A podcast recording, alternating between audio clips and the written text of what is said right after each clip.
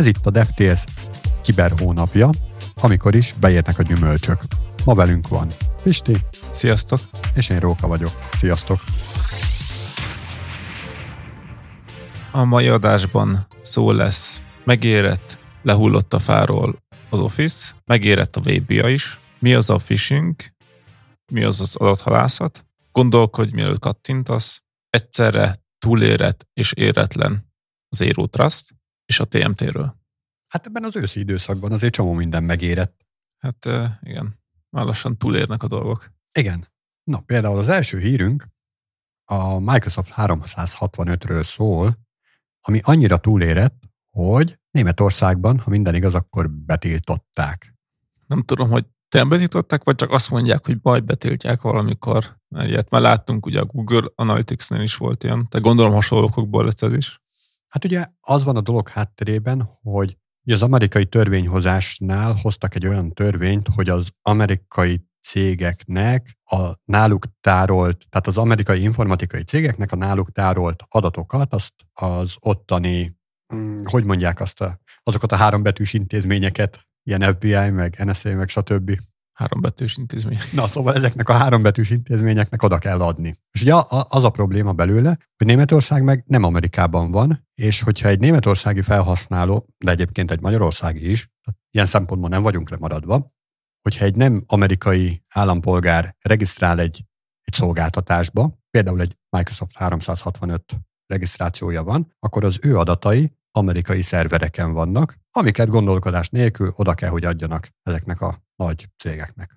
Igen, és ezt érthető okokból nem akarják az EU-ba. Tehát igazából az egész, nem csak Németország, nem az alapvetően EU-s, nem is tudom, eljárás vagy követelmény, hogy európai állampolgároknak csak európai szerveken tárolják az adatait.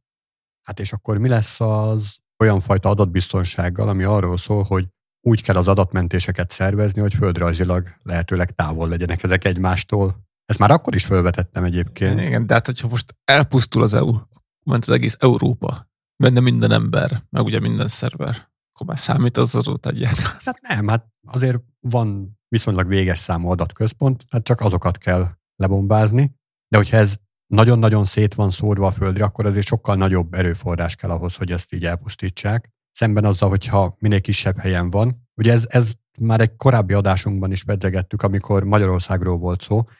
Magyarországnál nagyjából ugyanez van, hogy magyar embereknek a személyes adatait Magyarországon kívül tárolni, azt, ha jól tudom, akkor az nem, nem annyira megengedett. És ez meg egy sokkal kisebb, mint akár Európa. Hát igen. Azért vannak ilyenek, igen, amikor georetudás úgy, hogy egymástól három kilométerre van két adatközpont, az úgy mennyire redundás valójában. Hát igen. Jobb, mint a semmi, de azért azért érezzük, hogy, hogy nem annyira okés. Na, szemben azzal, hogyha mondjuk lenne egy adatmentésem valahol egy másik kontinensen, az lehet, hogy jobb lenne. Igen, de... Ugye ez a jó hiszemű használat, amikor én akarom az én adataimat lemásoltatni máshova. Nem, nem tudom, mi a jó megoldás, mert hát azért ezek értékes adatok, és nyilván az se jó, hogyha olyan területen tartod, ami ez nincs, ami fölött nincs fennhatóságot, tehát hogy most ha külföldön tárolod, és akkor egy külföldi kormány azt mondja, na jó, akkor most nekem az itt kell, és elveszi, semmit nem tudsz tenni, tehát hogy miért tehetnél bármit is. Na hát akkor ezen csócsáljunk egy kicsit. Amikor te fogod a kis adataidat, és mondjuk beregisztrálsz egy ilyen magyarországi céghez, akinek nem tudod, hogy hol van a szerverparkja, hogyha egyáltalán sajátja, ott neked milyen ráhatásod van arra, hogyha a szerverpark üzemeltetője azt mondja a te szolgáltatódnak, hogy hé, hát nem fizettetek, úgyhogy mostantól nincs hozzáférésetek. Semmi, de most az az én személyes döntésem, tehát az, tehát hogy én mit csinálok, az én autonomia, az az én dolgom, úgymond. De ilyen esetben pont, hogy nem tudsz vele mit csinálni, tehát hiába van ilyen rendelkezési jogod, ott vannak az adataid, két lépéssel el vagy választva tőlük. És hiába akarod átírni a becenevedet, de nem fogod tudni. Na mindegy, ez egy, ez egy másik fajta aspektusa a dolognak, viszont amiről itt szó van, az egy, az egy kicsit másabb, mert hogy nem az emberek önszántukból szeretnének máshol adatot tárolni, hanem egészen pontosan arról van szó, hogy regisztrálnak egy, egy szolgáltatásba, amiről lehet, hogy nem is tudják, hogy, hogy valahol távol van, és ez a szolgáltatás, ez majd köteles lesz a, ezeknek a regisztrált felhasználóknak az adatait kérésre átadni. Igen, de ha belegondolunk, hogy Amerikának például mi vitája volt a TikTokkal, ugye az meg egy kínai fejlesztésű szolgáltatás, és ott is ugye pont ez volt, hogy nem akarták, hogy Kínába tárolják az amerikai állampolgárok adatait, meg gyűjtsék. Tehát egy érthető az EU-s álláspont, mert ha valaki, hát Amerika biztos meg fogja érteni, mert ők is ugyanúgy védik a másoktól. De az már régen volt, azt már elfelejtették biztos. Szerintem egyébként az okozza a problémát, hogy itt ez az internet nevű cucc, ebben nem úgy vannak a határok, és nincsenek olyan határok, és teljesen máshogy működik, mint ahogy a földrajzilag mondjuk egy folyó mentén határt húzunk két ország közé, és akkor tudjuk, hogy innentől az A ország van, onnantól meg a B ország. És hogyha átmész, akkor az A ország területén vagy, vagy a B ország területén. Interneten mm, az egyik IP cím a másik IP címhez képest csak egy szám. Igen. Miért nem adtak ilyen IP klasszokat minden országnak sajátot, és akkor könnyű lenne megkülönböztetni? Hát akkor is mondjuk egy olyan ország, mint Magyarország, ahol viszonylag véges az a fajta kapcsolat, ahol ő tud kapcsolódni a nagy hálózathoz, az így, mit tudom én, rosszba leszünk Ausztriával, és akkor így a Budapest-Bécsi internet gyorsvasút az így megszűnik? Hány embernek nem lenne internete akkor? Hmm, jó kérdés. Szerintem már viszonylag stabil, nem? Tehát, hogy már azért nincsenek ilyen, tehát, hogy az a jó pár vezetéket el kell vágdosni az, hogy egy embernek is komoly gondjai legyenek. Hát van az a markoló szerintem. Tehát simán nekiállnak ott valahol Tatabánya környékén áskálódni, aztán ez így simán előfordulhat. De nem szerintem, tehát az a baj, hogy próbáljuk ráerőltetni ezt az országos díjt az internetre, ami meg, ami meg abszolút nem, nem így épül fel, nem így lett tervezve.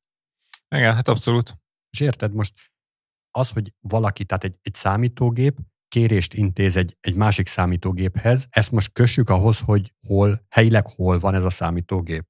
Hogy most akkor szabad neki beszélgetniük, vagy nem szabad beszélgetniük. És hogyha átviszem a határon, akkor, akkor már szabad beszélgetni? Ez nettó hülyeség az egész. Nem tudom. Tehát az, értem, amit mondasz, de azt is értem, hogy így egy EU vagy egy amerikai állam szempontjából azért nem mindegy, hogy valami akadályokat kell tenniük arra, hogy külföldön az adott állampolgárok adatait lehessen gyűjteni. Tehát, hogy tehát az államnak, tehát én úgy érzem, hogy neki van valamilyen szinten kötelesség, hogy nehezítse meg valamennyire ezt, hogy legalább a látszatát, hogy arra, hogy figyel erre, vagy nem tudom. Tehát, hogy vagy úgy érzem, hogy az, az elég rossz lenne, hogyha az ilyen kormányok azt mondanák, hogy hát ez, az internet az szabad, legyen, ami lesz, és csak felemelek ezért is nem foglalkozik vele. És akkor mondjuk a felhasználók dönthetnének, hogy megadják az adataikat, vagy sem. És valószínűleg úgy döntenek, hogy megadják, mert hogy számára értéktelen az ő mit tudom én, lábmérete, vagy személyszáma, vagy tök mindegy, hogy micsoda, ameddig nem éri anyagi kár, közvetlen anyagi kár, addig, addig nem is fogja érteni, hogy, hogy ebből valami probléma származhat. Másik oldalról meg az adatgyűjtők meg nyilván valamilyen értékesnek tűnő szolgáltatást fognak ilyen adatbe, adatgyűjtés mellé csapni. Ú, most aztán megtudhatod az indián nevedet, csak add meg ezt a 70 adatot magadról. Akkor nincs megfejtésünk? Nem megyünk politikusnak, mi? Hát nem. Hát meg nem tudom. Tehát, hogy itt valakinek határozódnak kell lennie valami irányba, és akkor azt nyomatnia, de a valóság az szerintem, hogy itt jó irány nincs. Tehát, hogy itt két rossz között kell választani. Hát azért megint el lehet vinni ezt a témát olyan irányba, hogy az alapvető probléma az azonosítással van.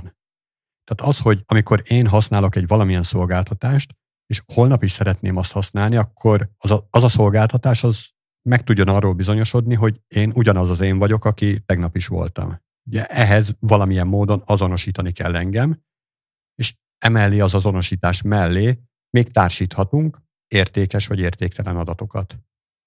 Hát meg a, tehát a mi elvárásaink is ilyenek. Tehát, hogy én azt akarom Netflixről, hogy olyan filmeket ajánljon, amiket én szeretek. De ehhez tudni hogy én milyen filmeket szeretek, ez meg gyűjteni kell rólam információkat. Tehát, hogy... És vajon ezek az adatok, tehát amikor egy ilyen kvázi anonim profilhoz, mert egy anonim profilhoz is be lehet ezt csat- csatlakoztatni, szóval, hogy ezek az anonim profilhoz csatlakoztatott filmnézési szokások, ezek okozzák-e a problémát, vagy pedig inkább azok okozzák a problémát, amik az anonim profilhoz csatolt fizikai emberhez kapcsolódó adatok. Tehát amivel téged ténylegesen be lehet azonosítani itt a való világban, nem pedig ebben a virtuálisban. Tehát érted, hogyha az adószámod is ott van, az egy tök más szitu, mint hogyha csak az van ott, hogy nem tudom, a romantikus vígjátékokat szereted. Hát igen, amíg, tehát amíg nincsen hozzám csatolva, addig nyilván nem fájdalmas, de... Hát akkor csak ennyi a tuti, megvan a tuti.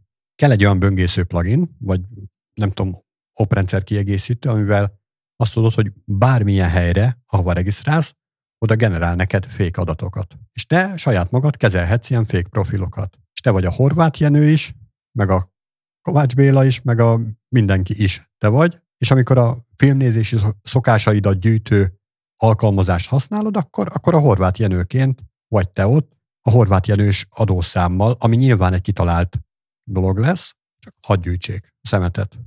Igen. Egyszerűen volt egy ilyen ötletem, hogy olyan plugin írok, ami mindig csinál random kereséseket, hogy a Google ne ismerjen ki engem. És? Aztán nem írtam meg, mert úgy voltam. És ezt is kiismerte.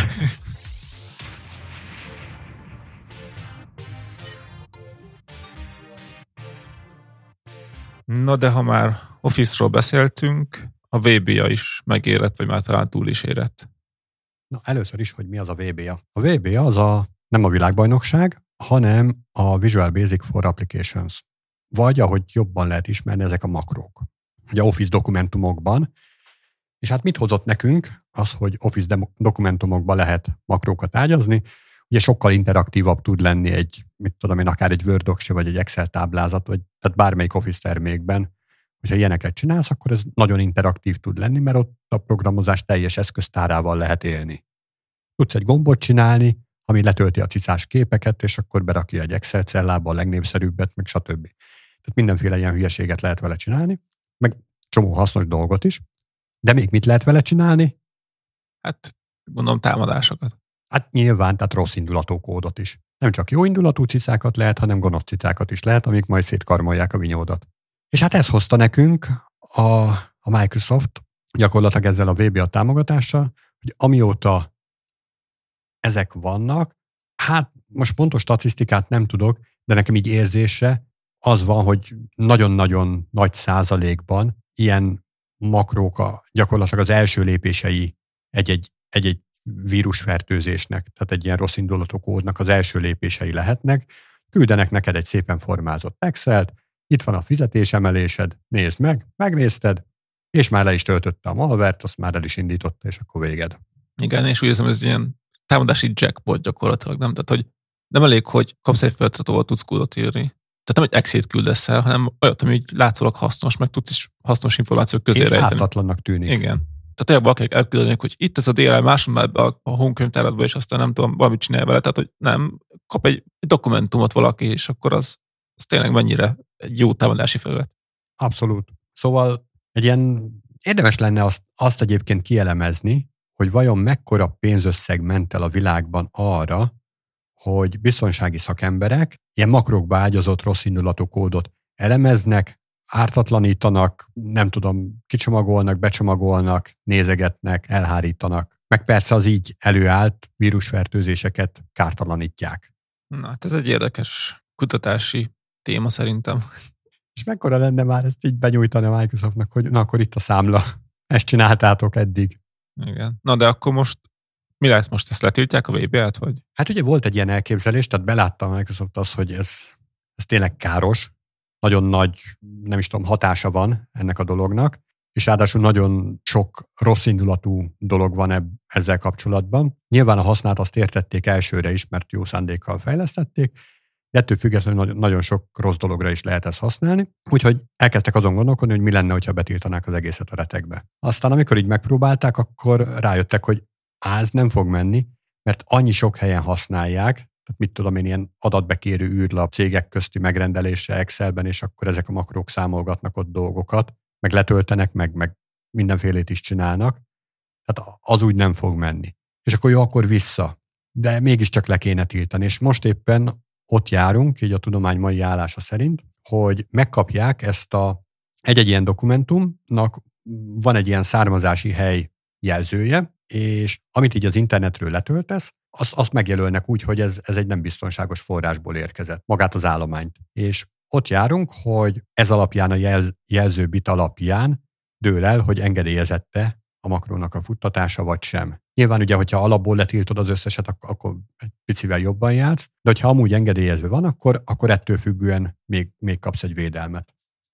Hát igen, nem egyszerű, mert Excelni aztán tényleg nagyon sokan használják, tehát hogy te mondtam, van olyan cég, ahol Excel-t használnak, ott szinte valószínűleg használnak makrókat is, vagy hát nyilván nem mondom, hogy mindenhol, de nagyon sok helyen, és, és tényleg egy, egy erős, jó eszköz, és ezt így kiváltani nehéz is, meg. Tehát a Microsoft amúgy erre mindig figyelt, hogy, hogy legyen kompatibilis magával, tehát akár Win32 opera gondolunk, vagy bármire, tehát hogy mindig arra épített, hogy, hogy viszonylag fájdalommentes legyen verziókat emelni, akár Office, akár Windows, tehát így zárják az embereket be magukhoz, hogy, hogy miért váltan, hát könnyű ott maradni, a működik, minden, amit eddig csinált, tehát hogy az így, ez volt az IT modell egy része is, és akkor most itt azért ez egy probléma, hogy akkor jó, hát ez viszont rengeteg problémát okoz, akkor hogy szabadulj meg tőle, és hát a semminél jobb.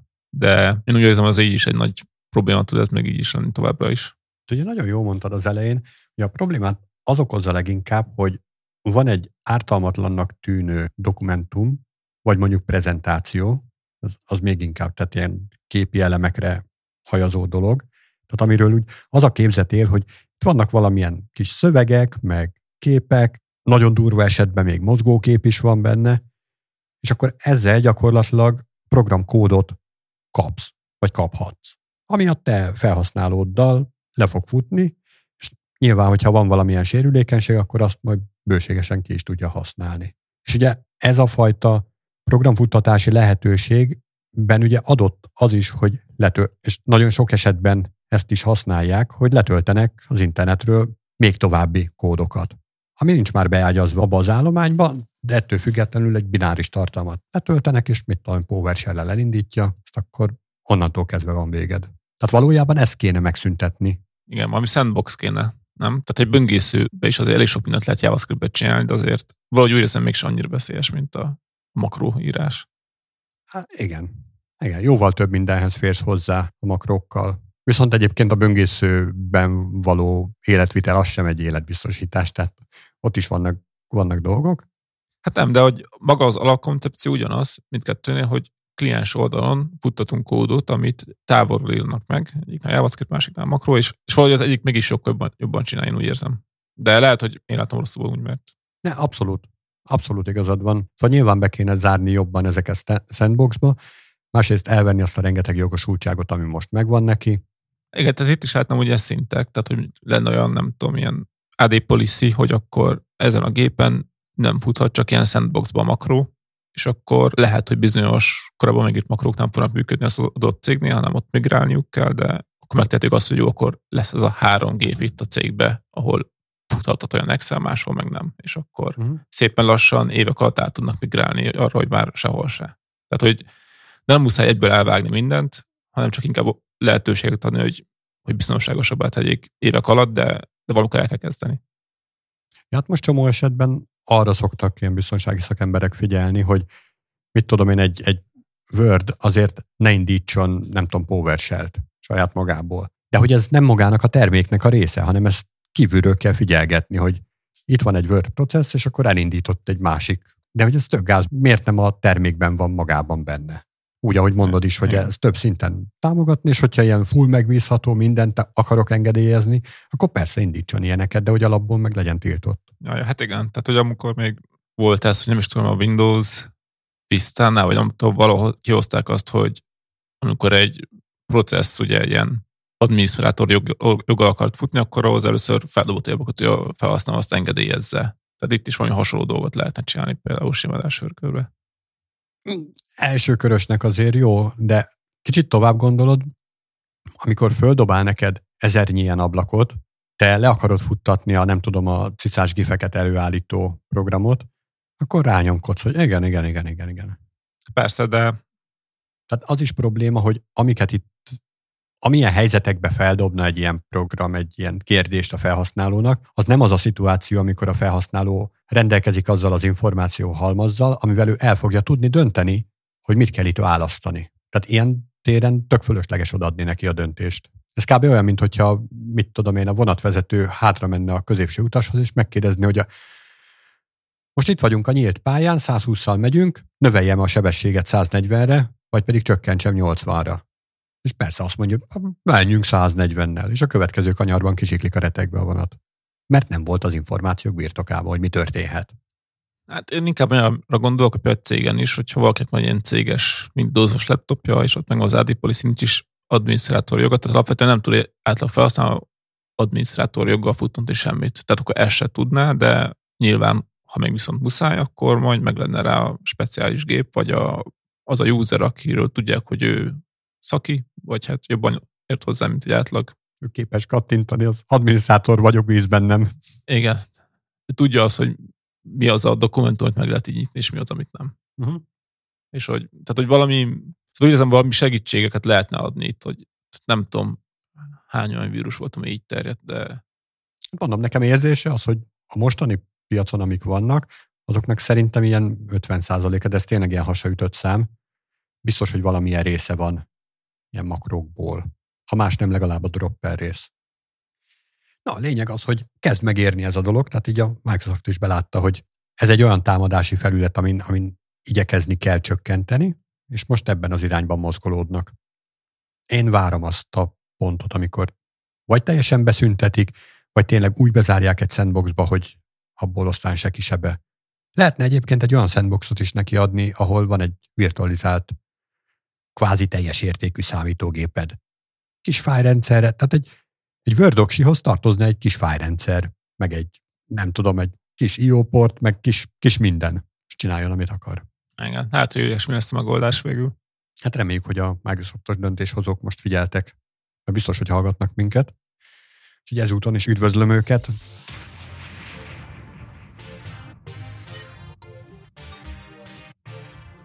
Na, a következő témánk, mi is az a phishing? Hát ugye ősszel megérnek a gyümölcsök, meg a halak is, és akkor ki kell őket halászni. Te mit tudsz a phishingről? Hát adathalászat mondjuk e-mailben mondjuk hazudom magam valakinek, aki nem tudja azt, hogy én hazudok, és így próbálom tőle mondjuk jelszót beszerezni, vagy, vagy bármilyen személyes adatot. Egyáltalán milyen adatokra lehet itt halászni? Hát akár jelszó, akár a adott embernek a személyes adat, ami nekünk hasznos lehet, mondjuk a, az olyan adatok, amikkel aztán én meg tudom szerezni a jelszavát, vagy felül tudom írni. Tehát, hogyha mondjuk ilyen anyja neve, nem tudom, mi volt a gyerekkori kiskutyája, és aztán abból a jelszó emlékeztetőt megszerzem, tehát ilyesmikre gondolok. Uh-huh. Tehát akkor, amit az első hírben említettünk, az például egy ilyen adathalászatnak is tekinthető akár. Ezek a hárombetűs ügynökségek adathalászhatnak az európai felhasználókra vonatkozóan, meg persze az amerikaiakra is. Hát igen. Na, a király. Ak- akkor azonosítottunk már egy ilyen adathalászatot. Egyébként nem csak ilyen adatokra, hanem bármilyen adatra halászhatnak. Lényeg az, hogy jogosulatlanul próbálnak valamilyen adatokat megszerezni. Nyilván az a legértékesebb, hogyha valamilyen pénzügyi adat kerül a birtokukba, amivel majd pénzügyi előnyöket lehet szerezni. Tudom, bankkártyaszám PIN kóddal az, az, az nagyon jó lenne mindenkinek. De amit mondasz is, hogy felhasználó név jelszó bármilyen szolgáltatásba, ez is már egy, egy olyan fajta adathalászat lehet. Ugye nagyon sokan úgy vannak vele, hogy amikor regisztrálnak egy új szolgáltatásba, akkor egy egy már jól ismert, begyakorolt jelszót fognak használni. És akkor mondjuk egy ilyen no szolgáltatásba, mondjuk ahol challenge lehet lájkolni, oda beregisztrálok, és az lesz a jelszavam, hogy kiskutya 1, 2, 3, mert hogy legyen benne betű is, meg szám is, és akkor már nagyon biztonságos. Beregisztrálok, és egyébként a bankomhoz, amikor beregisztrálok, oda is a kiskutya 1, 2, 3 lesz a jelszavam, mert, mert egyébként véges az agyi kapacitásom, és ezt tudom megjegyezni. És hogyha a challenge oldalt feltörik, mert ő neki nem olyan erős a biztonsági rendszere, mint egy banknak mondjuk, akkor az ott megszerzett jelszóval gyakorlatilag be tudnak menni az én bankomba, ahol pont ott vagyunk, mint hogyha kártyaszám meg PIN kódot adtam volna. És mit lehet ezen az ellen tenni? Hát ugye egyik az, hogy nyilván használjuk ugyanazt a jelszót kétszer, két helyen. Hát ne, ne, ne halásszanak ki az én adataimat. Hát ezt kell valahogy elhárítani. Igen, de hogyan ismerem fel, hogy most engem halászni akar valakit. Na, mondjuk vannak ilyen egyértelműek, tehát nem tudom, te kaptál, volnak ilyenek, ilyen jönnek SMS-ek, hogy fú, hát ha be kell lépni egy ATM-re, és meg kell adnom a PIN kódomat most, mert hogy nem tudom, ilyen, nekem már voltak ilyen hívogatások, hogy menjek egy nem tudom melyik spárhoz az ATM-be, és ott majd írjam be jelszót, mondom, mi? Pedig mekkora király lenne, hogy odamész valami kis támogatással, ahol meg lehet ezt örökíteni, és akkor úgy be lehet őket húzni a csőbe. Igen, volt, aki ezt csinálta. Na, az tök jó.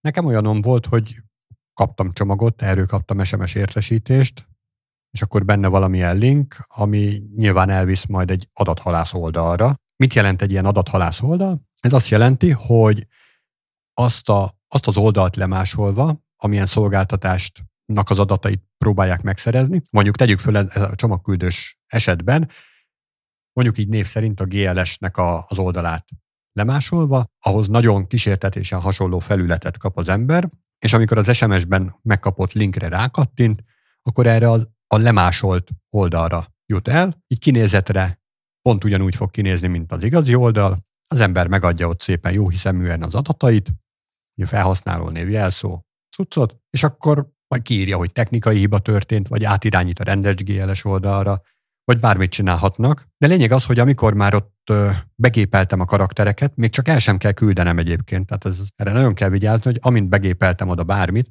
az már nincs nálam. Tehát azt, azt már ott elvihették, és ha elvitték, akkor utána lehet ezzel akár a rendes GLS oldalán a támadó be tud majd lépni, vagy akár ezzel a jelszó újrafelhasználással máshova megpróbálni belépni.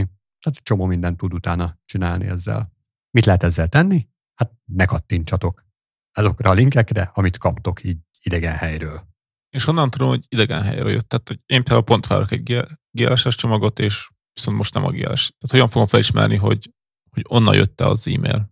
Úgy, ahogy az előbb a makrók esetén, ez egy külső helyről jött, tehát megkapja ezt a Markov the Web flaget. Ez bizony egy nem biztonságos link, úgyhogy nem kattintasz rá, hanem előtte amikor te valaha regisztráltál a GLS-hez, akkor szépen elkönyvjelzőzöd, vagy a böngésző historitba eltárolod, mert tudod, hogy ez a biztonságos oldal. És amikor kaptál egy értesítést, tudomásul veszed, jó, jó, jó, jó, kaptam egyet, de ott helybe ki is törölheted, és fogod a te biztonságosnak ítélt, elmentett URL-edet, azt megnyitod, ott belépsz, ugyanúgy ott, fog látni, ott fogod látni, hogy igen, tényleg van egy értesítésed.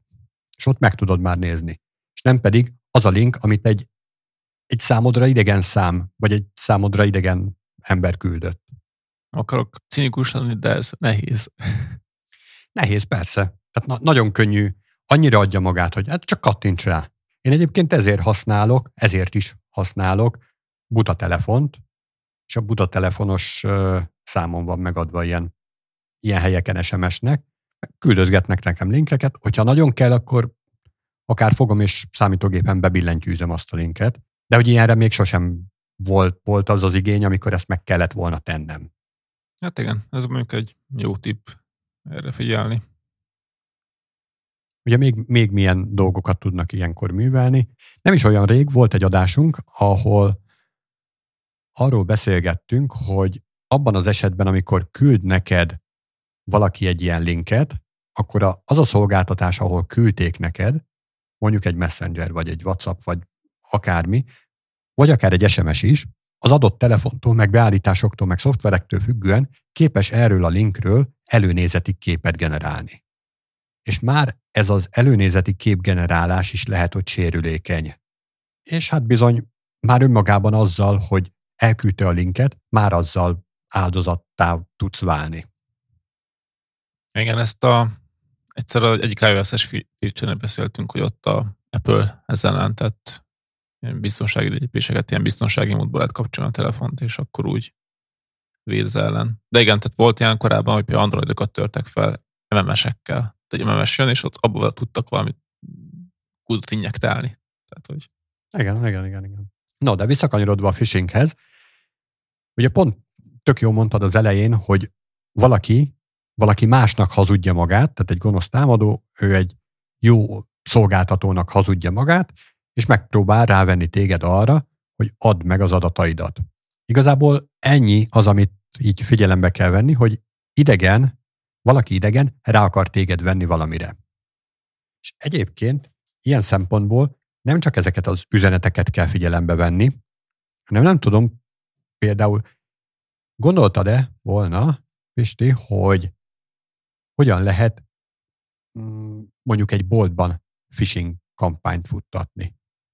Nem tudom. Képzeld el, kint van egy nagy plakát, hogy fú, itt van egy QR kód, most, hogyha regisztrálsz a nem tudom milyen termékre, ott csak megadod egy pár adatodat, és akkor regisztrálsz, és akkor te nyerhetsz száz darab, nem tudom, modern iPhone-t, ami tudja ezt a lockdown módot, amit az előbb beszéltünk, és ott van egy QR kód, amit csak le kell fényképezned, és ellátogatsz egy URL-re, ahol megadod az adataidat. Csak hogy ezt a QR kódot bárki leragaszthatja. Leragasztja, és átirányít onnantól kezdve a bolt téged egy olyan helyre, amit nem a bolt rakott ki, nem ő akarta, hanem egy támadó. Tehát gyakorlatilag tényleg tehát csak arra kell figyelni, hogy valaki idegen rá akar téged venni valamire. Tehát itt most egy, egy papír alapú reklámkampány, tehát egy idegen rá akar téged venni, hogy kattintsál valahova. És hogyha ez így megmarad, hogy egy idegen rá akar téged venni valamire, erre így tudsz nemet mondani, akkor jó vagy a phishing szembe eléggé. Jó, tehát a tanulság, hogy még QR kódokat se olvassunk az utcán. Hát persze, hogy ne. Volt egyébként ilyen támadás, azt hiszem Amerikában volt parkolóóránál, hogy parkolóóráknál lévő QR kódot leragazgatták, és akkor ott átirányították az embert valami másik oldalra.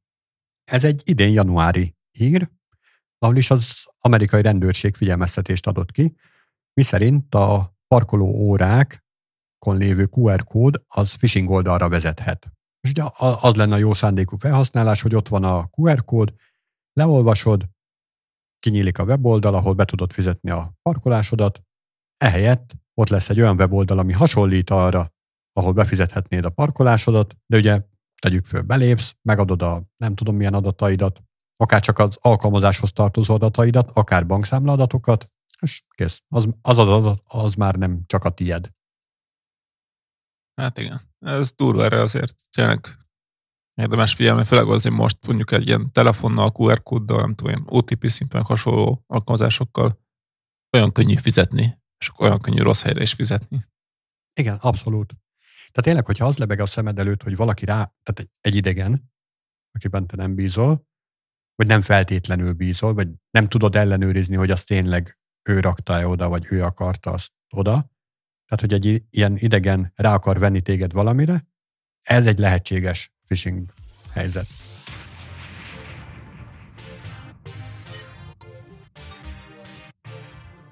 Na, akkor gyorsan át is kanyarodhatunk az adásnak a, a, a fő mondani valójára, meg egyáltalán erre a kiberhónapos témára. Tudod, mi ez a kiberhónap?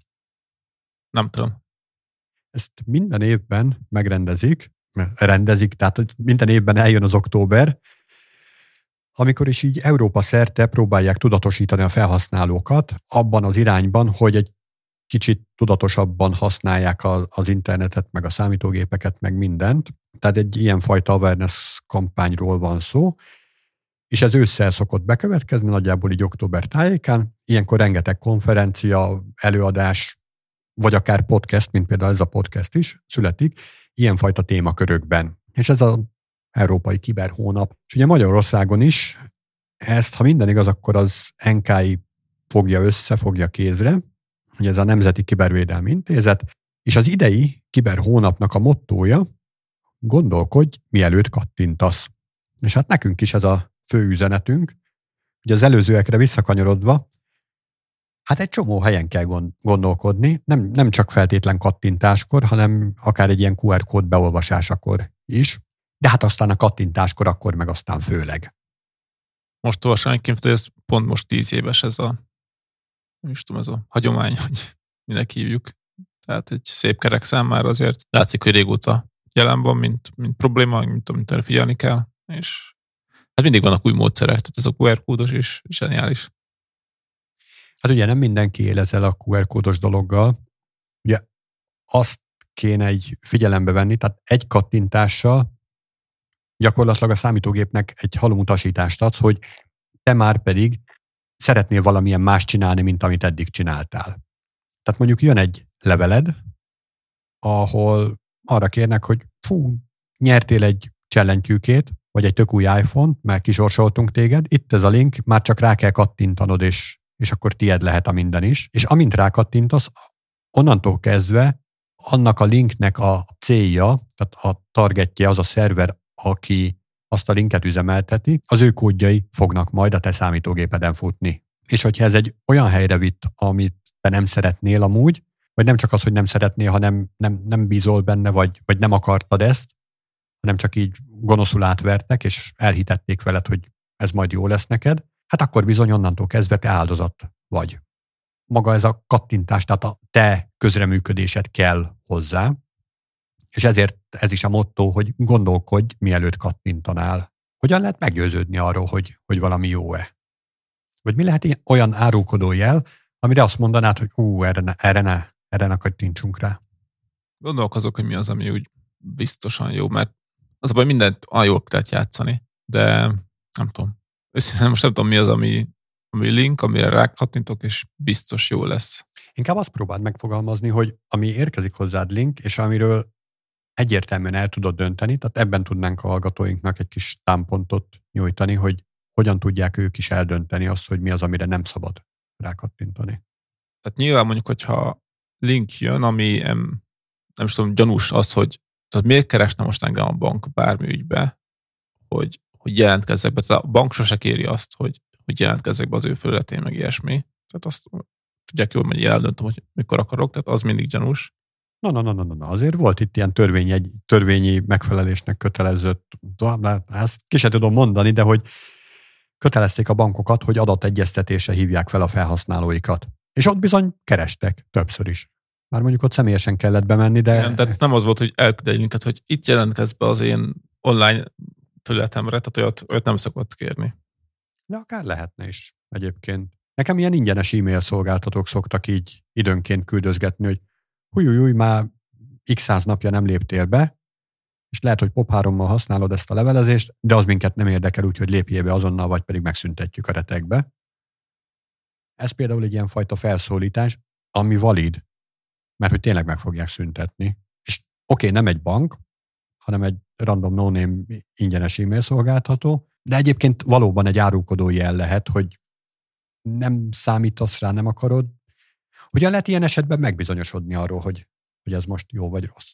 Én például úgy csinálnám, tehát hogyha ha valami tétje van a dolognak, akkor az általam biztonságosnak ítélt adatforrásból megpróbálnám annak a banknak, e-mail szolgáltatónak akárminek az elérhetőségét megkeresni és elérni valamilyen más csatornán, nem azon, mint amit ajánlott. Mondanám, hogy én is ezt, tenném, de valószínűleg lusta lennék. Persze, annyira könnyű rákattintani, igen. Csak hát pont ezt, a, ezt az annyira könnyű dolgot, ezt, ezt használják ki. Hát igen, abszolút. De amúgy, tehát, hogy az biztos, hogyha én linkre kattintok, Szóval ebben tényleg úgy, az már rossz, mert bármi történhet, de például ilyesmit, hogy jelszót megadni, meg ilyesmi, az szerintem sose szabad. Tehát én nem tudom, vagy sose adok meg úgy jelszót, hogy valamire rákattintok, és úgy bejelentkezek olyan. De már ebből tényleg, hogyha valaki rákattintott a linkre, az is... Igen, hát ott, ott már átadtad a vezérlést valaki másnak. Na és még milyen jelei lehetnek ennek? Hát ugye, hogyha elírást észreveszünk, tehát hogyha nem az otp.hu, hanem az opt.hu, vagy nem tudom, tehát hogy ilyen dolgokat, de hát az a baj, ezeket is olyan könnyű elrejteni már. Akár csak mondjuk egy hasonló karakterrel, ugye mondjuk a nagyi, meg a L, az az eléggé hasonló. A nagymama? Igen. Hmm, nem tudom, még a, általában tanúsítványos dolgok elő szoktak jönni, amíg megnyitjuk a böngészőbe, és nem volt a tanúsítvány, az, az, az több mint gyanús. Hát nem is az, az, ott akkor nem szabad igazából semmit csinálni. Nem tudom még amúgy, hogy lehet. Na hát én összeírtam egy pár dolgot, ami így hirtelenjében eszembe jutott. Egyébként ez tök jó, amit mondtál, ez a hasonló karakterek alkalmazása. Ugye egy jó ideje már UTF-8-as karaktereket is lehet használni weboldalaknak a címében, és hát bizony a latin ABC betűire kísértetésen hasonló, hasonlító, sőt, akár pixelpontosan megegyező, de nem az a karakter, is lehetséges. Tehát így ránézésre egy linkről eldönteni, hogy az most az eredeti link, vagy nem az eredeti link, szerintem ezt már kilőhetjük, mert ez lehetetlen, képtelenség. Tehát ezt így felületről nézegeted, onnan nem fogod tudni. Nyilván, amikor majd a számítógéped a, ez a szép domén névnek az IP cím feloldását megpróbálja megtenni, akkor ott az a szép domén név az átalakul a csúnyájává, ott benne lesznek az UTF-8-as krikszkrakszok, és akkor egy másik IP cím lesz a végén, De hát ezt már kilátja. Tehát mobilon vagy tableten, amikor így nyomkorászunk, akkor ezt már tökre nem látjuk. De hogyha ilyet látunk, hogy OTP helyett OPT, hát akkor azt ott helybe el kell dobni. Sőt, a legjobb, amit tehettek ilyenkor, hogyha ilyen e-mailt kaptatok, akkor egyrészt tegyétek spambe. Ez azért jó, mert akkor az e-mail algoritmust is tanítjátok ezzel. Másrészt, amit még tehettek, hogy megteszitek a feljelentést ezzel kapcsolatban. Akár az adott érintett szolgáltató felé, tehát hogyha ez egy bank, akkor a bank felé, hogyha valami más szolgáltató, akkor a felé a szolgáltató felé, meg akár a rendőrség felé is. Aztán, amit mondtál, a tanúsítvány dolog, az is egyébként tökre jó, hogyha az ember érti, hogy mik azok a tanúsítványok, meg hogy, meg hogy mire szolgál. De mondjuk, ha én nem a, mondjuk maradjunk az OTP-nél, hogyha nem az otp.hu tanúsítványt akarom meghamisítani, hanem az opt.hu tanúsítványt akarom meghamisítani, akkor így minden további nélkül egy sima Let's Encrypt-es szertel beregisztrálom, nekem van egy ilyen doménem, és akkor három hónapra teljesen valid szertem van. Tehát ez is olyan, hogy látod ott a zöld lakatkát, mm, nem elég. Ezt így régen mondogatták biztonsági szakemberek, hogy igen, zöld lakatka legyen ott, legyen ott, tehát szó se róla, tehát az, az, az nagyon gáz, hogyha nincs ott, de hogyha ott van, az még mindig nem elég. Aztán ami például nagyon árulkodó lehet, hogyha kapsz egy e-mailt, ahol az van benne, hogy nem tudom, szolgáltató.hu per fizetési felszólítás, per ID, bla bla bla, és a te szolgáltató.hu, azt fölismered, te is annál a szolgáltatónál vagy, és tényleg ez, ez lehet, hogy neked szól, és amikor fölé viszed az egeret egy ilyen link fölé, ugye megint tegyük föl, hogy valami számítógépről, tehát egy desktopról használod, nem pedig egy mobileszközről, mert ott, ott nem lesz ilyen fajta lehetőséged, vagy van, csak azt majd mindjárt kifejtem, hogy hogyan. Szóval amikor fölé viszed az egeret, akkor a böngészőnek az alsó részén ki, ki szokta írni, hogy mi lesz az a link, ahova majd ténylegesen el fogsz navigálni. De ezt így szemrevételezéssel azért illik összevetni, hogy tényleg az-e. Nyilván, hogyha csak annyi van ott, hogy befizettem a tartozásom, és van mögött egy link, akkor az nem lesz egyező. De hogyha tényleg link van ott, akkor viszont azt illik összevetni, és hogyha nem egyezik, akkor kidobni a fenébe. Tehát akkor ugyanúgy spam, meg feljelentés, meg tehát ezt a folyamatot, ezt illik végigjátszani. Hogyha mobileszközön vagy, akkor azt tudod csinálni egy ilyen e-mail esetén, hogy hosszan megnyomod azt a linket, tehát hosszan rajta tappolod az ujjadat, és akkor ott lesz olyan, hogy link másolása, vagy link címének másolása, vagy valami ilyesmi fajta menüpont, azt kimásolod, böngészőt kinyitod, belemásolod. Ugye azért is jobb, hogyha a böngészőt nyitod ki, mert az akkor pontosan tudod, hogy te egy böngészőben vagy, nem pedig egy e-mail kliensbe beágyazott webview-ban vagy benne, egy valamelyik másik böngészőben akár. Szóval ennek a böngészőnek a cím sorába belemásolod a linket, és ott szemrevételezéssel megint csak meggyőződsz róla, hogy nagyon félrevittek, mert hogyha nagyon félrevittek, akkor hagyd abba a fenébe. Hogyha még jónak tűnik, akkor, akkor sem lehetsz még biztos benne, de ez már egy olyan pont lehet, ahol, ahol lebukhatnak. Aztán, hogyha például céges levelezést használsz, akkor azt a levelező automatikusan be tudja tegelni, hogyha külső forrásból érkezik levél és hiába lesz hasonló az e-mail cím, kap egy ilyen kis címkét, hogy külső, nagyon apró, nagyon eltűnik, de azért érdemes rá figyelni, mert hogyha ilyen, akkor azzal, azzal egyértelműen óvatosabban kell bánni, mint hogyha megbízható emberektől érkezne a levél. Aztán, amit említettél is, hogy esetleg magyartalan megfogalmazása van egy ilyen e-mailnek, hát ugye Magyarországon viszonylag jó helyzetben vagyunk, vagy talán voltunk mostanáig, de én már megmerem azt kockáztatni, hogy olyan fajta online fordítók vannak, amivel egy ilyen akár fizetési felszólítás, vagy bármilyen ilyen adatbekérő dolgot, azt olyan fajta magyarsággal le lehet fordítani, ami egy született magyar embernek fel se tűnik, hogy ott van benne esetleg valamilyen nyelvtani hiba. Úgyhogy régen persze voltak ilyen, hogy keveredett a tegezés, magázás, rosszul voltak a ragok, vagy esetleg a többes számok nem voltak egyeztetve, de ez ma már, ma már nincs így, tehát ez egy hamis biztonságérzet, hogy csak azok a levelek a rosszak, amik magyartalanul vannak megfogalmazva. De hogyha magyartalanul van megfogalmazva, akkor az hagyd a fenébe. Tehát az, az így alapszabály. De hogyha magyar, szép magyaros rendes mondatokkal van megfogalmazva, helyesen vannak az ékezetek, erre is azért szoktak figyelni. Nyilván egy támadó az nem tud erre akkor energiát fordítani, vagy nem is akar akkor energiát fordítani, de mondjuk egy magyar támadó esetében ott még előfordulhat. Lényeg az, hogyha valami hibát tapasztalsz, akkor ott már nagyon kezdj el gyanakodni, de hogyha hibátlan, még akkor sem vagy teljesen biztonságban. És ami talán a legmegfoghatatlanabb, az, hogyha valami túl szép, hogy igaz legyen.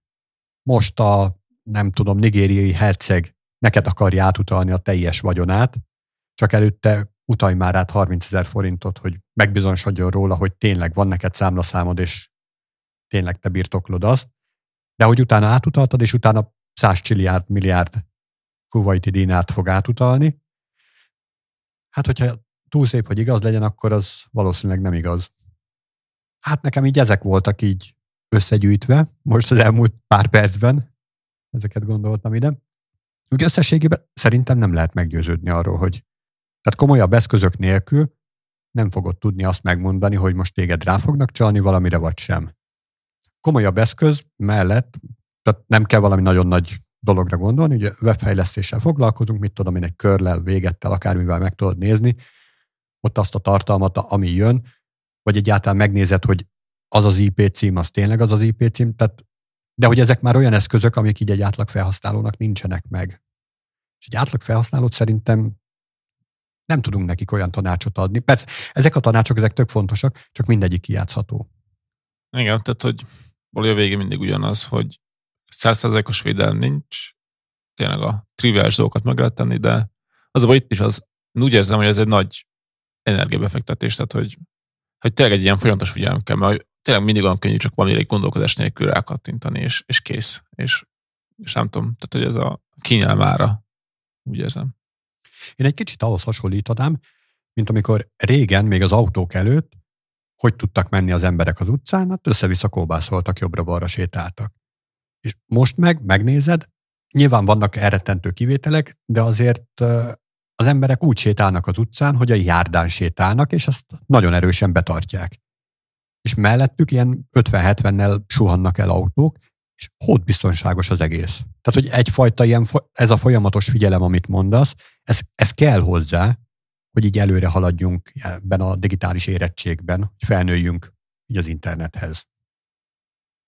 Hát igen, de ez is az kellett, hogy, egyrészt tényleg életveszély, hogyha nem is csinálod, másrészt meg azért hát törvény van rá. Tehát, hogy nem, nem ugorhatsz ki az utc, a, a kocsi elé csak úgy. Tehát, hogy...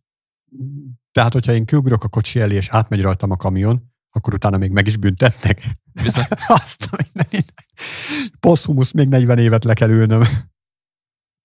Tehát a járdán az van, hogy a járdán kell menned mindig itt meg, hogy sose kattints semmi linkre, vagy tehát, hogy érted, hogy... Hát sose menj be a négysávos autópályára. Gyalog. Igen, igen, de tehát az egyik az az, tehát az, az egy logikus dolog, meg hogy tehát nem okoz nagyobb problémát, mert hogy ott a De most csak, most csak azért logikus neked, hogy ne menj a négysávos autópályán, mert egyébként ki van építve a, a rendes járda is, meg amúgy nem akarsz arra fele menni. Tehát, hogy nincs arra fajta, arra felé ingerenciát, hogy nem tudom, átsétálj Székesfehérváról Tatabányára, vagy ilyesmi. De régen, amíg ez nem volt meg, addig miért is ne? Tehát négy napi járóföldre van, ez, az, ez egy valid mondás. Egyszerűen nem voltak ezek a veszélyek. És lettek ezek a veszélyek, jöttek ezek a szabályok hozzá, hogy igen, az autópályára nem sétálunk keresztbe.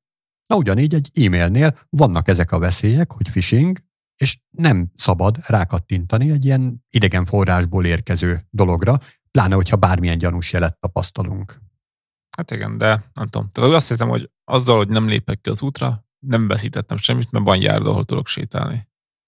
De az, hogy nem kattintok linkre, a kényelmet veszítem el. Tehát, hogy meg, de nem is az, tehát a az egy kisebb baj, az, hogy a folyamatos figyelmet igényli, hogy akárhányszor bejön valami, akkor ne kattintsak rá, hanem akkor még gondoljam meg, meg nem tudom.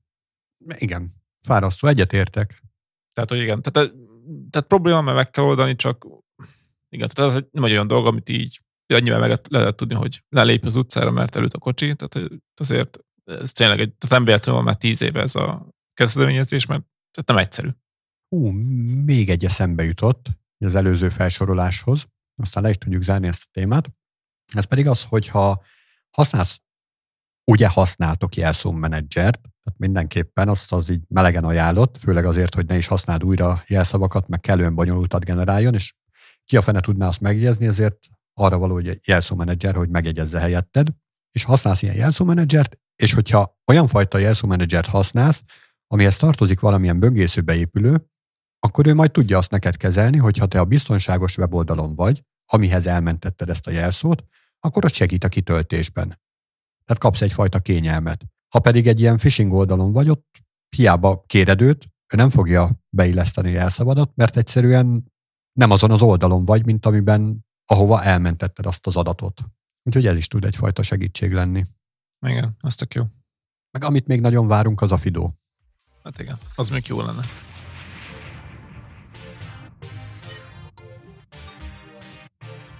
Na és akkor mi az a Zero Trust? Nulla bizalom.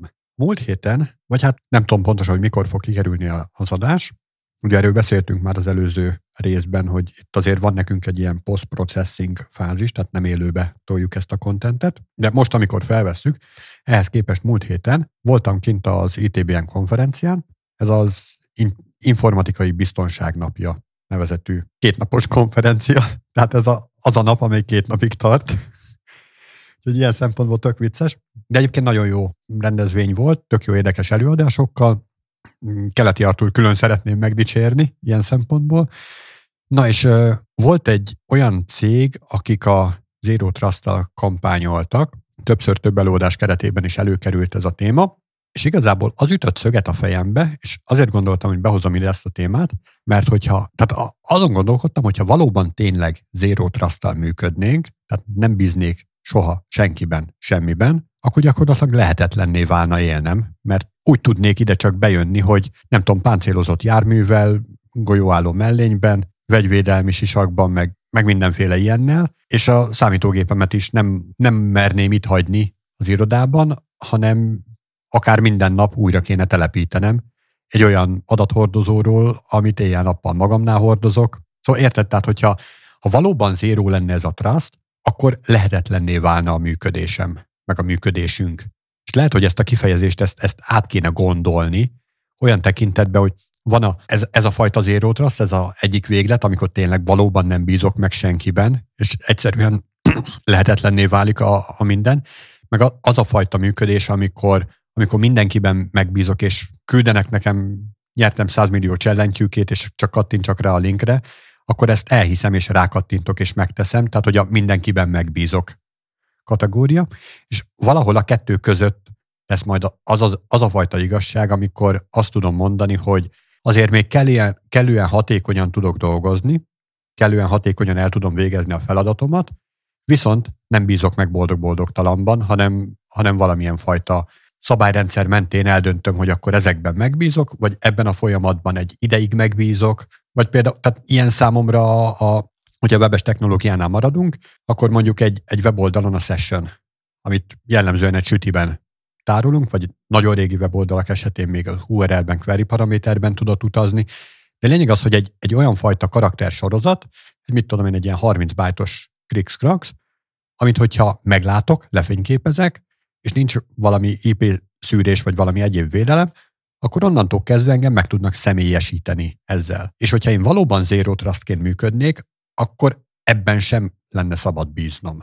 És mondom, ennek lehet ezt a falat tologatni, a, a senkiben nem bízok, meg a, meg a mindenkiben maximálisan megbízok között, csak hogy, hogyha a kettő között van a fal, akkor az, az nem zéró, hanem legyen 0,1 vagy tök mindegy, de hogy nem, nem nulla. Na szóval ezt a gondolatot hoztam ide be neked, hogy mi erről a véleményed? Igen, adás előtt kicsit vitáztunk már erről.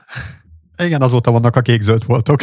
Igen, igen. Hát nem tudom, én úgy tekintek, mint ez egy buzzword. Tehát, hogy tehát azt mennyivel könnyebb kimondani, hogy zero trust, mint hogy 0,01% trust, és aztán amikor kiderül, hogy igazából 0,1% is, vagy 0,01% se elég, vagy hát az is sok, hanem akkor már legyen 0,0001% trust. Tehát ezt még mindig változgatni ezt a nevet, vagy érted? Tehát, hogy így az zero trust, tehát, hogy nyilván nem zero, de közel zero. Tehát annyira csak lehet kevés legyen a bizalom a komponensek között. És mi a helyzet a, a sok 9-essel? Tehát amit például rendelkezésre állásnál használnak, ott teljesen jól működik az, hogy 5-9-es rendelkezésre állás. Jó, És de akkor... ott, tehát igen, de ez egy tényleg ez számosított dolog. Tehát ott ki lehet mutatni, hogy mennyi az 5-9. Tehát, hogy itt meg nem arról van szó, tehát itt nem is lehet számosítani ezt, nem? Tehát, hogy hogyan? Akartjuk? Hát jó lenne, de nem tudom, tehát hogy lehet, tehát, hogy, tehát mi lesz a, tehát a, az 5-9 az idő. Tehát, hogy van egy... Igen, igen, igen. igen. De itt, tehát mi, mi mondja, tehát, hogy mi, a, mi az egyegységed? Hát nem tudom, valahogy ö, megszámolni, számosítani azt, hogy milyen fajta felületek vannak, azon milyen fajta hányféle kommunikáció megy. Most csak így nagyon hasraütve mondok ilyeneket, és akkor tudom, hogy abból, abból egy a Session ID, abban én megbízok. Mert az bejött, én azt egyszer kiosztottam, hogyha most ennél a példánál lemaradunk, de tök mindegy JVT tokentől elkezdve, tehát bármilyen megoldással számolhatunk, de hogy van mondjuk 152 féle, abból egyben megbízok, a többi 151-ben meg nem. És akkor kijön belőle egy valamilyen szám. Aztán holnap kiderül, hogy a 152 az valójában 270, és abból, mit tudom én, 30-ban amúgy is megbíztam, akkor romlott ez a szám. Ez, hogyha így tudnánk számosítani, az egyébként a tudatosságot is növelné. Ja, hát igen, meg az már egyben egy számot is, egy rendszer architekturálisan mennyire megbízható.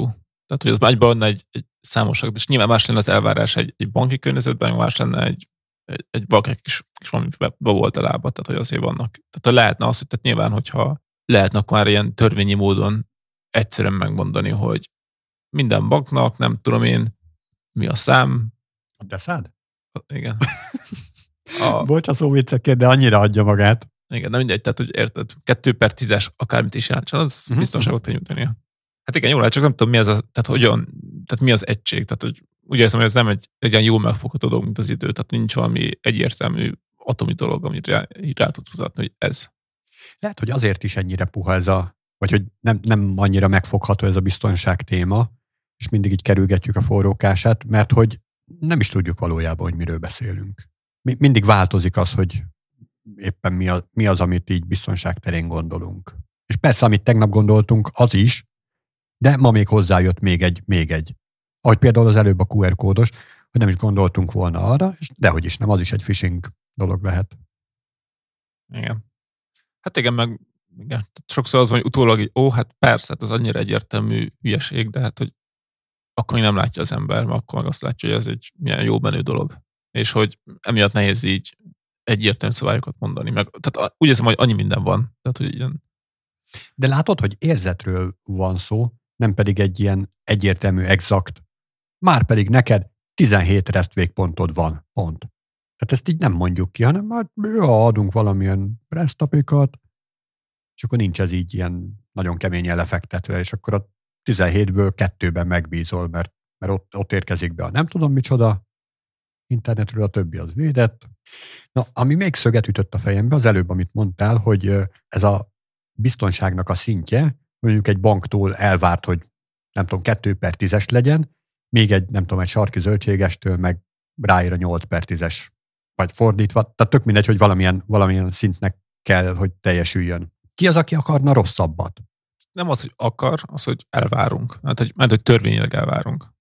Hogy azt, mondjuk a ket, akármit, amit a banktól elvárunk, azt nyilván sokkal drágább egyrészt fenntartani, másrészt meg ellenőrizni, hogy ez tényleg jelen van-e. Persze, hát mert bankok csinálják, ők csak drágán dolgoznak. Igen. De tehát, hogy én úgy érzem, hogy az, hogyha ha feltörik a kis Józsnyak a blogját, az rossz dolog, nem szabad, hogy megtörténjen, de nem tud akkor a kárt okozni, mint hogyha feltörnek egy bankot. Hát persze. És ezért legyenek mások az elvárások. Egészen addig, amíg a Kis Józsinak a blogjára nem két millió magyar állampolgár regisztrál. Hát de még akkor is. Tehát attól, hogy regisztrált, még nem ott tartja a pénzét, még nem ott mennek a fizetések azon a rendszeren keresztül. Hogyha majd a Kis Józsi a blogján keresztül nem csak a, az embereknek az adatét tárolja ráadásul, hanem mondjuk még a, a revolútus belépés adatait, akkor már azt mondom, igen, az már úgy más elvárás. Hát mi szokott lenni egy ilyen blognál, amikor nagyon népszerű? Következő lépés, nyit egy webshopot, hogy még több pénze legyen. Mármint, hogy legyen egyáltalán pénze, mert a blog az ilyen egyirányú közvetítés, és akkor utána, hogy legyen valami pénze, valamilyen cselentjükét ad. És akkor onnantól kezdve ott már fizetésekről van szó. Hát jó, de a fizetést nem ő csinálja, hát általában. Ami... Igen, kivéve, hogyha ő valami sufni cucc. Hát igen, de akkor már, tehát ha valaki fizetést csinál, akkor nyilván már más az elvárás felé. Csak az még mindig a Kis Józsinak a blogja. Hát nem a Kis Józsi blogja, aki már pénzt kezel. Tehát ja, akkor, igen. Tehát onnantól, hogy már pénzt kezel, onnantól nyilván egészen mások az elvárások. Értem én, hogy drágább, tehát igen, itt vagyok én is ebben a szakmában, tehát pontosan tudom, hogy, hogy több minden tapasztalat, meg stb. kell hozzá, de ettől függetlenül, hogyha felhasználó oldalra behelyezkedek, akkor mégis ki a fene akarna kevésbé biztonságos dolgokat? Miért nem minden biztonságos? Miért nem az van, hogy csak az nyúlhat a webhez, aki letette azt a szuper vizsgát, amitől majd a 10 per 10-es biztonsági elvárásoknak meg tud felelni? Hát akkor azért érezhetően okoznak problémákat is, mert hogy kiadja ki a vizsgát, nem tudom, tehát hogy Na jó, visszafog mindent, úgy érzem. Ki az, aki vezethet autót?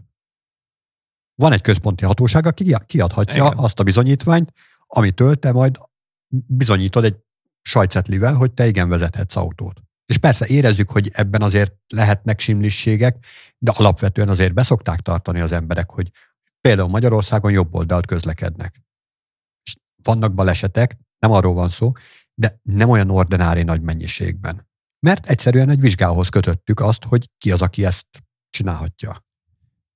Igen, de az autónál a crash szabályai azért nem íródnak át évente. Az informatikában jönnek újak. Ott sem íródnak át, szerintem csak bővülnek. Hát, de rohamos tempóba. Tehát nem összehasonlítható kettő, úgy érzem. Hát, tehát, hogy, ja. tehát hogyha ha minden évben kéne kétszer letenni a, a vezetői vizsgát, az, az fájna, és akkor már annyi sofőr lenne szerintem a utcákon. Hát pláne, hogy fél évet kell várni egy ilyenre. Igen. Egyből megoldódnának a dugók. Tehát, hogy azt érzem, hogyha most leteszi valaki ezt a, letenni ezt az informatikai vizsgát, hogy akkor most már ő tehet ki weboldalt, jó, de mikor ügyje meg, tehát az, az, az nem lesz érvényes örökké, egyértelmű, de igazából már egy évig se érvényes. Hát ja, itt, itt nagyon gyorsan elavulnak a dolgok. Nem tudom egyébként mi a jó megfejtés, de tehát azt érzem, az biztos, hogy segítene a dolgokon, hogyha ezt lehetne számosítani, számszerűsíteni. Egy részről, tehát a, a, az a fejlesztésnek a tudatosságát tudná növelni. És ugye ott kezdődik igazából a biztonság, hogy amik kódok keletkeznek, azok by design gondoljanak arra, hogy biztonság. Nem pedig az, hogy majd utólag, mit tudom én, egy, egy sérülékenységvizsgálat, az majd feltárja, hogy ja, volt egyébként ABC hiba, és a DEF-et meg nem találták meg. Igen. Vagy meg az, az a gondolkodás, hogy ja, a tűzfal is megoldja. Tehát. Ja, ez meg a másik. Na, szóval igazából az érrótrasztal kapcsolatban ennyit hoztam csak be, hogy szerintem azt ott szám, számosítani, vagy pontosítani kéne azt az érót. Mert most így nagyon lefele kerekítjük. Hát igen, közelítő számra.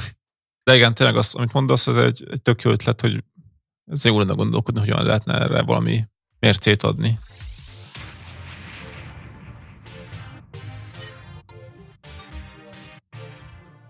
És akkor végül hoztam egy örökzöld témát, ez a TMT. Nem TNT, tehát nem a zenekar. Meg a robbanószer. Igen, tehát nem, nem, nem, nem. Semmi ilyesmire nem gondolunk.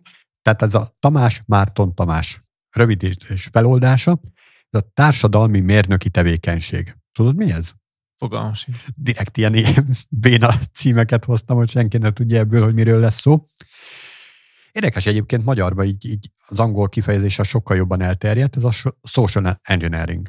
És akkor megpróbáltam egy ilyen fordítóval lefordítani, Google Translate az, az nem is fordította le, az valami szociális mérnökök, vagy nem tudom, mit fordított, de a DeepL fordító az például adott nekem egy ilyen lehetőséget, hogy a társadalmi mérnöki tevékenység. Mennyivel kifejezőbb, mint a social engineering?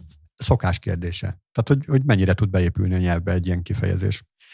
Na, szóval, hogyha már így tudatosságról van szó, tehát ilyen felhasználói tudatosság vagy biztonság tudatosságról van szó, akkor óhatatlan, hogy beszéljünk egy pár szót arról, hogy mi, mi az, hogy social engineering. De mit tudsz erről? Mi ez? Most azt gondolkozok, hogy már maga a phishing is ide tartozik sokszor. Persze, abszolút. Sőt, sőt ennek a social engineeringnek szerves részét képezheti.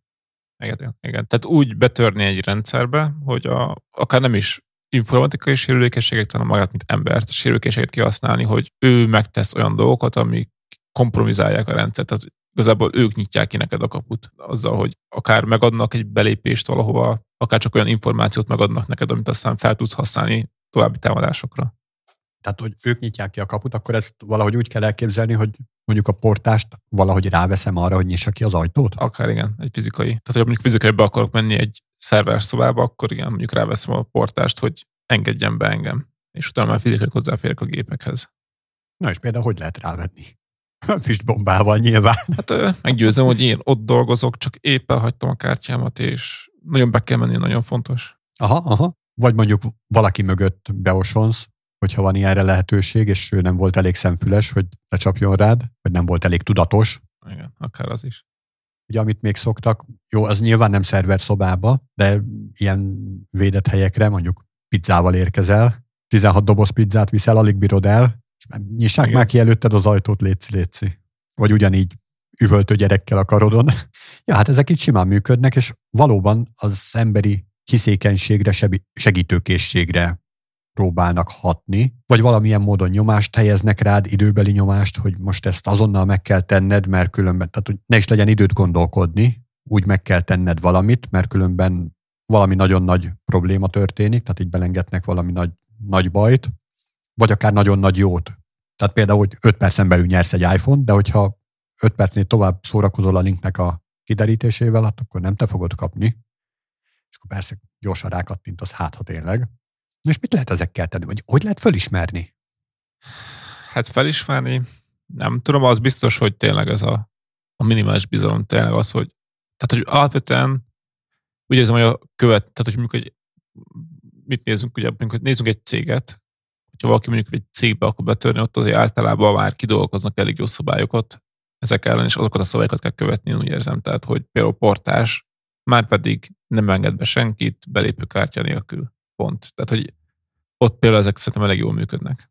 És mi a helyzet azzal, hogy nem robot? Tehát, hogyha ha így működne, akkor, akkor miért is ne cserélhetnénk le azt a portást egy robotra, mert az, az biztos, hogy nagyon szabálykövető lesz. Azért ember, mert hogy oda lehet hozzá menni, egy kicsit récselni, lehet vele, nem tudom, diskurálni arról, hogy most 16 pizza vagy 20 pizza, melyik a finomabb, meg kér egyet, mert egyet többet hoztam véletlen, Hát igen, de tehát ilyenkor is mindig vannak folyamatok, hogy akkor jött a pizza, akkor jó, akkor fel kell telefonálnia, hogy akkor majd jöjjön le a személy, aki rendelte a pizzát. Tehát, hogy, tehát, hogy neki ilyen jellegű feladatai vannak, meg hát nyilván ott, hogy hol emberi intelligenciára van szükség, és nem arra, hogy tehát nem az emberi naivitásra van szükség, és azt, azt hogy el kell folytani. Ugye ez a szabályokat, ez tök jó, hogy hoztad, hogyha ha már vannak szabályok, az már tök jó.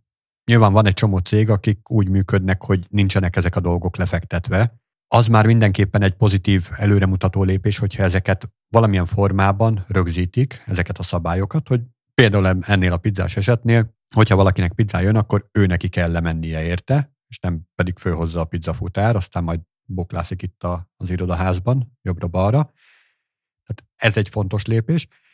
De a következő fontos lépés, hogy ezeket a szabályokat be is kell tartani. És ott viszont tényleg a, szabályoktól való legkisebb eltérés is már gyanúra adhat okot.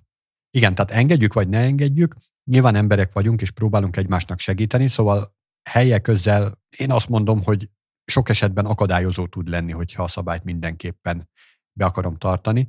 Tényleg előfordulhat, hogy nem tudom, nyolc laptoppal jövök föl, és a belépőkártyámat nem tudom oda tenni a, a beléptető cucchoz, és valaki, aki előttem megy, most akkor ne támaszza ki az ajtót, ne engedjen be.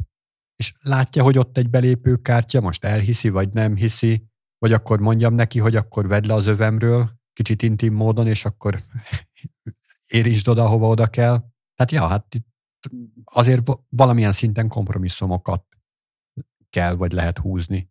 De hogy e, ez minden esetben, amikor így a szabályoknak a, a, a szélénél vagyunk, az egyfajta intőjel, hogy itt, itt lehet, hogy valami rossz dolog történik.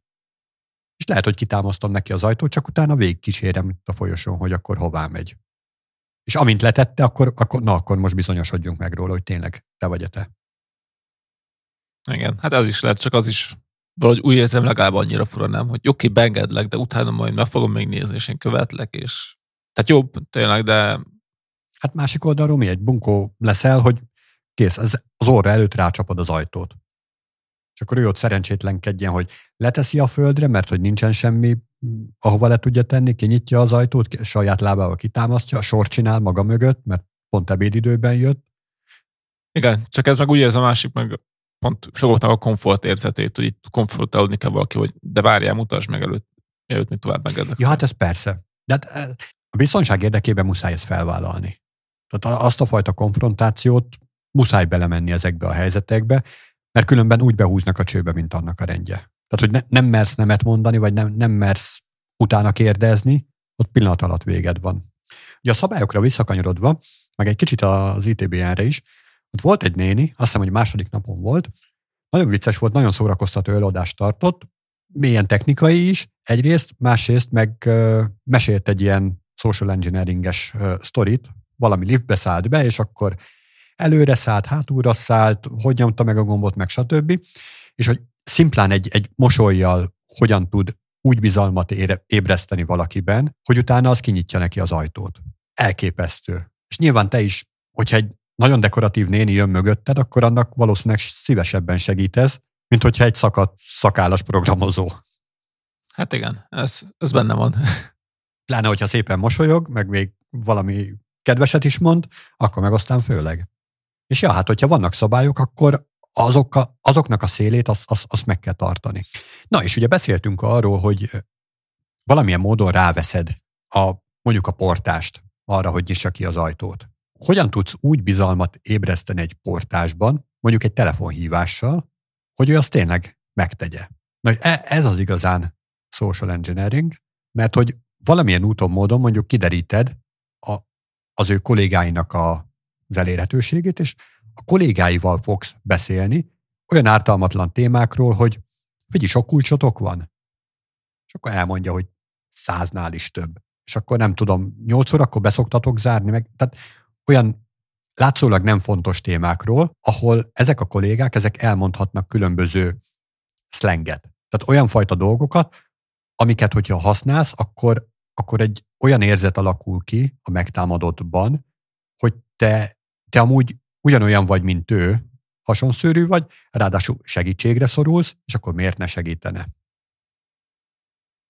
Hát igen, ez az igazi munka része, hogy tehát megszerezni ezt az információt, és utána már használni. Tehát, hogy itt a, tényleg a, akár ilyen benfent, tehát az, hogyha mondjuk bedropolva egy nevet, hogy a, a Józsi tudod, nem tudom, és akkor már azzal is tehát mutatja, hogy őt ismer embereket, és akkor ő oda tartozik, és nem egy idegen támadó.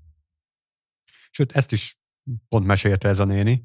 Már nem emlékszem pontosan a történetet, de valami olyasmi volt, hogy úgy köszönt neki, hogy üdv ismét. Tehát, hogy mint hogyha egyszer találkoztak volna, de ő, ő már úgy köszönt vissza, hogy ez már nem az első találkozás volt, hanem a, a, a sokadik. És akkor akivel beszélt, ő most itt gondolkozott rajta, hogy na hát hol is láthatta őt, nem is figyelt rá, de most ennyire szépen mosolyog, basszus, miért nem vettem én eddig észre ezt a csajt? És ja, hát ilyen fajta bizalmat ébreszteni, ez így simán megtörténhet. Ugye itt két, két dologra kell figyelni. Az egyik az, hogy a szabályokat betartjuk, akkor bármennyire is bizalmat ébresztettek bennünk, a szabály a szabály, betartjuk, és akkor kész. Akkor nincs belőle probléma. A másik oldal, aki kiadja ezeket a benfentes infókat, amiről nem is gondoljuk egyébként, hogy érték, mondjuk egy vállalati slang, vagy hogy a Jóska itt dolgozik. Hát igen, de az az, amire már nehéz is szabályt mondani meg. Tehát úgy érzem, hogy az önmagában még nem kell, hogy elég legyen sose. Tehát az csak tényleg csak könnyíti a dolgokat, de ha, ha be vannak tartva azok a jól megírt szabályok, akkor annak elégnek kéne lennie, én úgy érzem. Én ott tudnám megfogni, és igazából ez is így a podcastünk fő gondolata tud lenni, legalábbis ennek az adásnak, hogy a tudatosság szintje. Tehát, hogyha te tudatában vagy annak, hogy most akivel beszélgetsz, ő amúgy egy idegen, és azok a szavak, amiket te elmondasz, azok, tudod, jogodban áll hallgatni, vagy amit mondasz, az felhasználható ellened egy social engineering támadás során. Úgyhogy ez, ezt így valaki így kezdeni a beszélgetést, akkor lehet, hogy meg se szólalnál, mert akkor inkább a jogodban hallgatni dolgot választottad volna. De hogyha ha mindig ezt a mondatot így el tudnád mondani minden egyes idegennel folytatott beszélgetés előtt, akkor lehet, hogy tudatosabban tudnád visszatartani azokat a belsős információkat, amik amúgy értéktelennek tűnnek, de egy, egy ilyen támadás során maximálisan lehet ezeket használni. Igen. A jóság eszembe jutott, és még nehezebbé teszi az egészet, hogy ugye még meg akarnak támadni egy bankot, már mindig vagy a bankit teszünk be. És lehet, hogy akkor oké, a bank nem, fú, megvannak a komoly szabályok, hogy hogyan védekezzenek ilyen támadások ellen, és azt követik is százszerzalékosan. De mi van akkor, hogyha ők nem a bankot támadják közvetlenül, hanem megtámadják a banknak valami beszállítóját, és aztán, hogy rajta keresztül fognak a bankba jutni, és a beszállító viszont, aki mondjuk nem feltétlenül, nem is, akár nem is valami szoftver beszállító, lehet, hogy valami random eszközöt szállít. Tehát őnek nincs akkora védelem, mert hogy ők jelentéktelenek. De aztán mégis ilyenkor meg már, és ők ott viszont nem figyelnek, ott nincsenek szabályok, nem veszik olyan komolyan, hogyha vannak is, és, és ezért ilyen, ezért ilyen nehéz, hogy akkor sokszor meg is kerülhetik ezeket a tök jó rendszereket. Hát e- ezért szokták azt, hogy a, amikor egy ilyen nagy védendő dolog van, akkor az, az mindent is véd, mindent is kell védeni. Még a, nem tudom, a vizes balonszállítókat is, őnekik is át kell menni a, a fémdetektoron. Ennyi fért bele a mai adásba. Köszönjük, hogy velünk voltatok, kövessetek minket, iratkozzatok fel ránk, és írjatok nekünk. Facebookon, Slacken, Youtube-on, Twitteren, Spotify-on, Apple Podcast-en, Google Podcast-en, Instán, Castboxon, RSS-ben, TikTokon, Whatsappon, e-mailben és az utcán. Húzzatok jobbra minket Tinderen, hívjatok minket Viberen, írjatok nekünk Snapchaten, és nyomjátok meg a csengőt az adás alatt, hagyjatok kommentet. Sziasztok! Sziasztok!